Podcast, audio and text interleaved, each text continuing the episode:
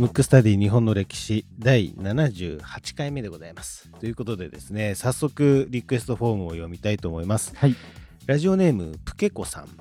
プケコさん。はい。はい。プ、プですね。パピプケ、パピプペポのプケコさん。はい。はい。えー、リクエスト人物出来事、真田幸村。はい。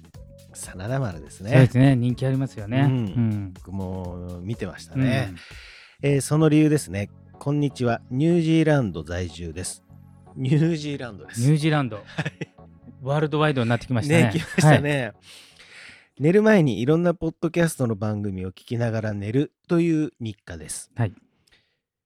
なので、喋り方や声が心地よい、かつ歴史の話が面白くてハマってしまいました。はい。この1ヶ月で最初から全部聞いてしまいました。おすごいですね。いいいいですね。いいですね。はい。繰り返し聞いている回も多々ありますと、えー最新が来るのが楽しみになっています。で、リクエストは真田信繁でお願いしますと。はい。まあ、雪村と信繁、同じですねうんはい同じ人物ですね。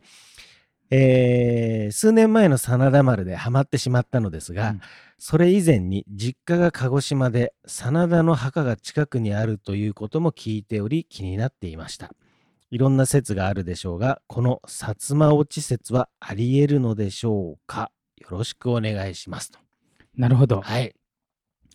じゃあ、リクエストにお答えして、今回は、まあ、真田信繁はい。がまあ活躍したはい。大阪冬の陣、はい夏の陣あたりも含めて、まあ、はいその辺のことをちょっとね、やっていきたいなと思うん。ですけども、早速いきますか。はいまあ。僕もね、あの大河見てたんですよ。もう結構前ですよね。そうですね。何回前、もう忘れちゃいましたけど3 4ね。回ぐらい前ですか、うん ?3、4年前ですか？あれがまたね、ハマり役で2人ともハマっ、てましたね。うんお父さんはお父さんの草刈でさすね。んと、で、雪村は酒井さんですね。もうどあのぴったりの、なんか、二人でしたうんね。僕演技もね、うまいんんで。うん。じゃあまずですね、真田幸村。はい。当時は多分ね、信繁って言った方がはい。メジャーだと思うんで、信繁で統一していきましょうか。はい。なんですけど、あのーそれがまあ一番活躍したのが大阪冬の陣、夏の陣なんで、はい。えっ、と、まあ最初の頃のね、うん真田、えー信繁の話というよりも、うんこの辺の背景を言っていかいきたいなと思うんですけど、はい。まず、大阪冬の陣、はい。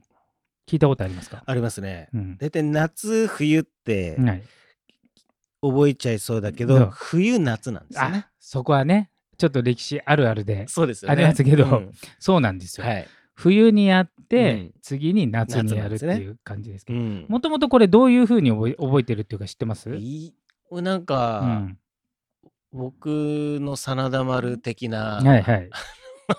情報だと、はいズドーンって家康はいが秀吉にみたいなはいはいはい。感じのイメージなんですけど。秀吉というか、秀頼ですね。秀頼ですね。はい、そうですね。うんはい。まあ、あの、大枠は全然合ってるんですけど、えっ、と、まずですね、まあ、時代背景を言うと、うん秀吉が死んで、はい。その後、うんえー秀吉が死ぬちょっと前に、うん秀頼、自分の子供ができたと。うんで、子供が幼いうん時に死んでしまうので、うん頼むと。うんうちの息子を頼むと。後継者に。うんそれを家康とかにも頼むんですけど、うんまあ家康は、まあ、その時どうだったか分かんないですけど、うんまあ自分も天下を狙ってますから、はい。まあ一応秀吉が死ぬ直前はじゃあ分かりましたってことですけど、うんまあ内心いろんな説があるんでね、うん。本当並行してやる説もあるんですけど、はい。まあ天下狙ってることは間違いないので、うん。そうすると自分が天下取るのに秀頼は邪魔じゃないですか。そうなりますね。ただ家康は慎重なんで、うん。すぐにはことを起こさないで、うん。高齢にもかかわらず、うん。当時平均寿命が多分50歳ぐらいの時に、はい。もうすでにあの秀吉が死んだ時は50超えてるにもかかわらず家康が。家康が。うんうん待ってるわけですよ。もう。すごい方ですね。どどうですか？文文豪だったらどうします？ちょっと狙自分が天下を狙って、うん。けどまあ邪魔な自分よりちょっと身分が上のうん。子がいると、うん。しかもそれはまだ子供。うん。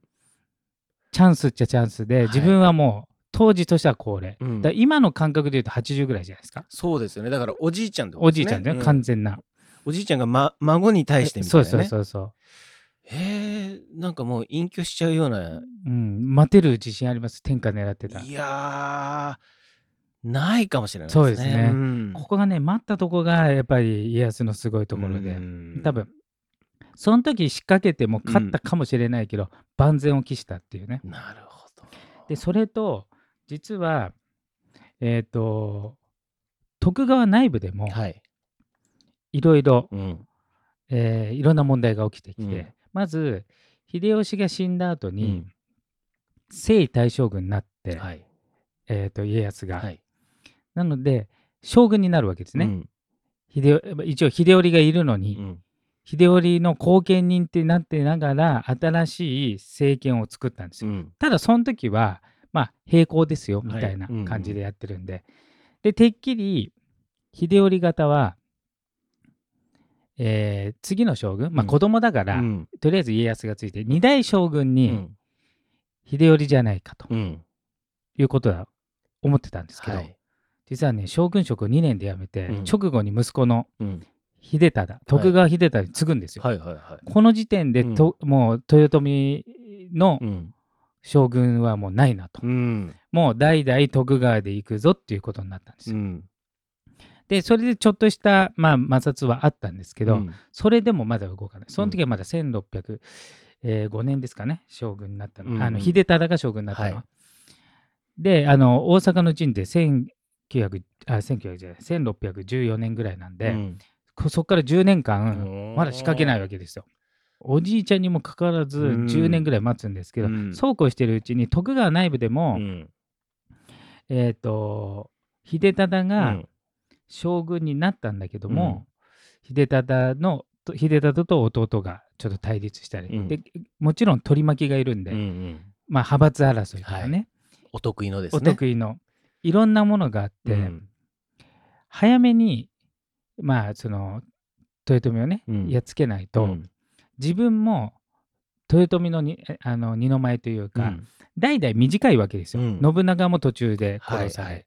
秀吉もね。まあ、自分は死んで後継者がちっちゃい時に亡くなっちゃったんで、ん。政権が安定しないじゃない、うん。では早く自分もそう安定しとかないと徳川の世もあの安泰にならないっていうことで、はいはい。いろいろ考えたんですけど、でその時にまあえー、と10年かかってるんですけどね、で秀頼がどんどん大人になっていくんですよ。当たり前ですけど、子供だったのが。うんうん豊臣豊臣秀頼がですね。でプラス豊臣家っていうのはお金は持ってますんで、えー当時一大名に落ちたとしても財力あるのと、うん。あと秀吉が結構こう可愛がってた武将がまだ生きてるんですよ、はいはい。だからちょっとなんていうんですかね。勢力がまだ強いから、うん。なんとか自分の代で倒さないと自分の子供の代とかになったらこうひっくり返されちゃうかもしれない。うんうん。で秀吉秀頼に会ったら、うん。もうね相当立派な子供になってたわけですよ。なんかイメージ的に秀頼ってどういうイメージですか、いやなんか、うん。あのーだから2代目だし、うんうん。まあいわゆるボンボンっていうかね、うんうんのほほんとしてるような、うん、なんかちょっともやしっこの、うん。なんか弱っちいなんつうのこうヨド殿、うんうん。お母さんのヨド殿にくっついてるみたいなイメージじゃないですか、うん。僕もそうだったんですけど、全然違くて、うん。あの秀吉って当時としてもちっちゃいんですよ、うんじゃあ当時の平均身長ってどれくらいか分かります？えー、100じゃあ50ぐらいですか？158センチぐらい、あそうなんですね。160弱、うん。それが平均男の人の、えーじゃあ小さいですね、うん、今で言うと多分ちっちゃいね、うんうんうん。150センチ台ってちっちゃくなるんですそうよねですよね。で秀吉はうん。なんと140センチ、お。超ちっちゃいですよ。小さいですね。140って言ったら小5小6あたりぐらいですか？うんうん。なんですよ、うんうん。お父さんがなのに、うん。秀頼は当時158センチが平均身長なのにうん。180を越してたと、どうどうしたんですどうしたんですかっていうね、誰に似たんだってそう。ね180ぐらい一説によると190を超えてたっていう説もあるぐらい大きくなっちゃったんですね。大でそれを家康は見てるわけですよ、うんうん。そしたらなんかこうなんていうんですかね。体つきを見てもうん。カリスマ性はあるし、うん今後これは末恐ろしいと、うんうん。早めにやっつけないといけないって。まあいいろんなね条件もあるんですけど、はい。秀頼が思ったよりもすごいかもしれないっていうのもあったわけですよ。なのでここでね、うん。まあお父さんがちっちゃいのに秀頼がすごいでかくなってるから、うん。お父さんがねうん。秀吉じゃない説もそうかそういうのも出あてくるんですけど、ね。うん。ただねお母さんの淀殿がうん。めちゃくちゃでかいんですよ。あそう。だ。から一概に秀吉じゃないとも言い切れない。ただ僕は秀吉じゃない可能性があるっていう。それなんでかっていうと秀吉ってその戦国時代あの珍しく、うん。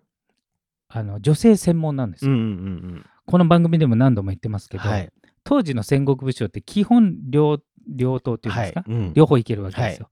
で特に戦場とかせあの戦場に行く時間が長ければ長いほどどっちかというと男の方に、男の方行くのにうんえーと秀吉だけは著名な武将の中で秀吉だけはうん。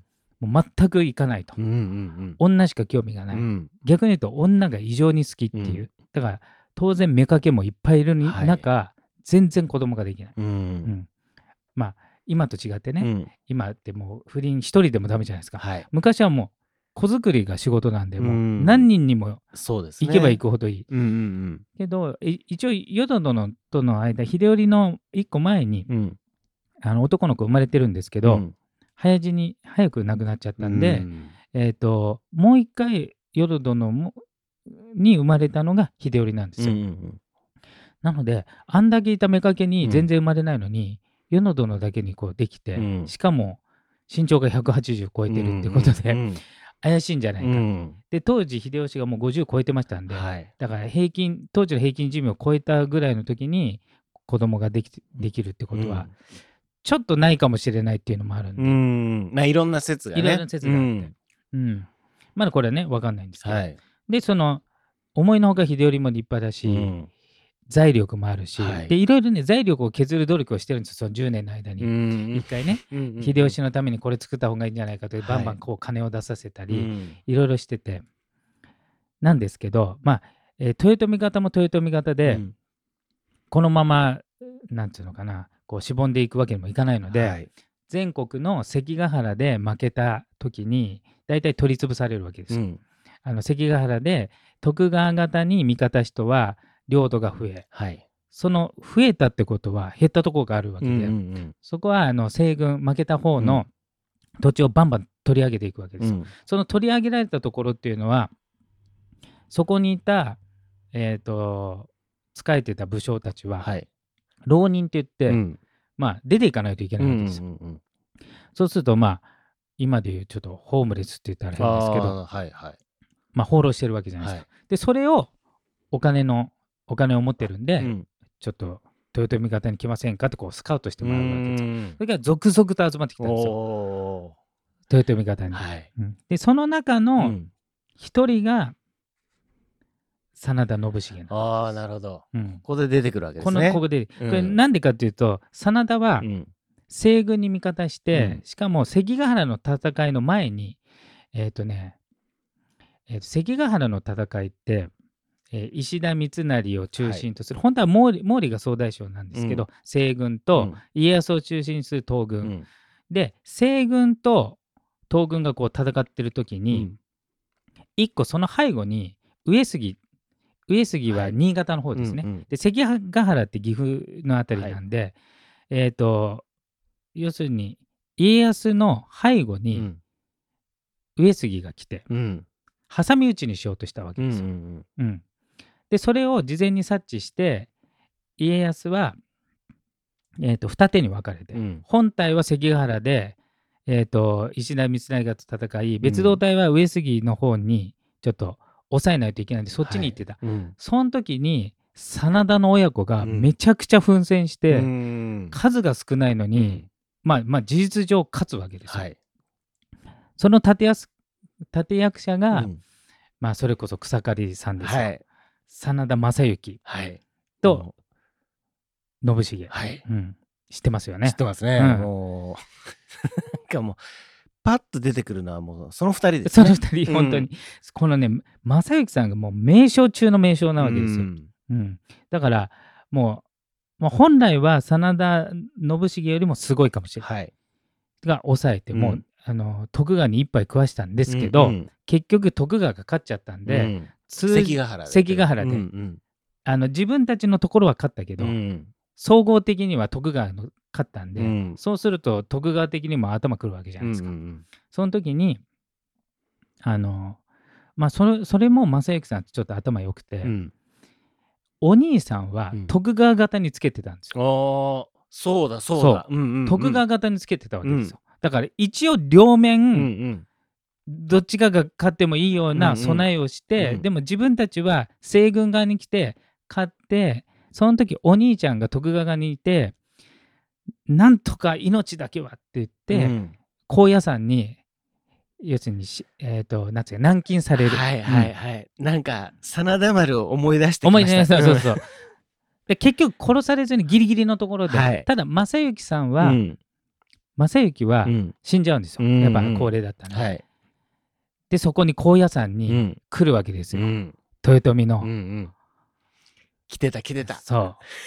この名高い真田をで最初は断るんですけど、うん。ついにじゃあ秀頼のために行きましょうっつって来て、うん。ついに行くわけですよ。うん。監視の目をくぐって、うん。大阪城に入るわけですよ、うん。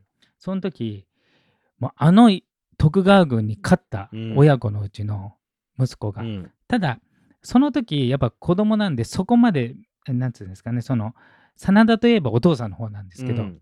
多少能力的に大丈夫かってとこはあったんだけど、うん。まあ名声が全然違うので、うん。そこの大阪の中に入って浪人たちの、うん。まあ、実質棟梁に近い五人衆っていうのになるんですね。うん。このね五人衆がすごい人ばっかりなんですよ。おで関ヶ原の時って、ーえー、とその大阪の陣の10年前なんで、うん。今の10年でも結構ね経ちますけどね。当時って平均寿命が短い時の10年だから、うん。今よりもちょっと世代交代が早いはずじゃないですか。うんうんだから関ヶ原で大活躍した多分皆さんがあの知ってそううん。な、戦国武将的うなん。人たちの力がもしかしたら衰えてたかもしれない。または、えー、と大阪に来た浪人たちがそれ以上に強かったかもしれないですけど、うん。とにかくむちゃくちゃ強いわけですよ、うんこの5人衆が。うんただこの5人衆はあくまでも浪人でまあ呼びかけに応じて入ってはい。もともとにいる大阪城にいうる、ん。えー、と秀頼とそのお母さんの淀殿その側近の大野春長っていう人がうん。一番力を持ってて、うん。だからその現場のそのめちゃくちゃ強い武将にある程度任せてたらもっと違う戦いがあったんですけど、うん。あくまでも司令官はそっちなんで、はい助っ人みたいなもん助っ人ですね。要するにもううん。強力な助っ人ですよ。うんうん。でこの人この五人衆っていうのが結構ね皆さん知らないあ真田あの信繁はうん。皆さんご存知だと思うんですけど、それ以外の人も相当強いので、うん。ちょっとこれは中途半端に終わったかもしれないですけど、はい。次回。次回ですね。パート2パでート2で。この活躍とうん。信繁の活躍うんうん。をちょっと見ていきたいなと思います。なるほど。じゃあもう今回はあれですねだいぶそれを話すための序章みたいなもんですね。そうですね。大阪の陣うん。にとりあえず集結して、うん。あの浪人の凄腕の人たちが集結して、うん。これから劣勢の中はい。徳川とどう戦うか。と。で家康は最後うん。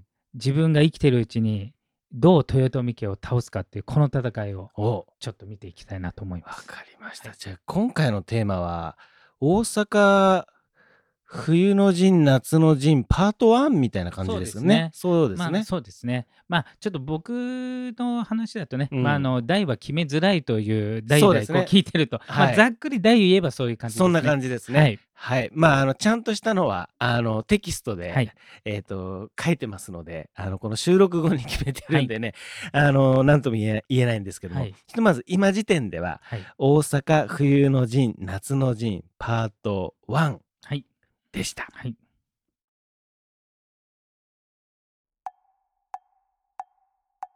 むくむくラジオだべむくむくラジオだべむくむくラジオだべ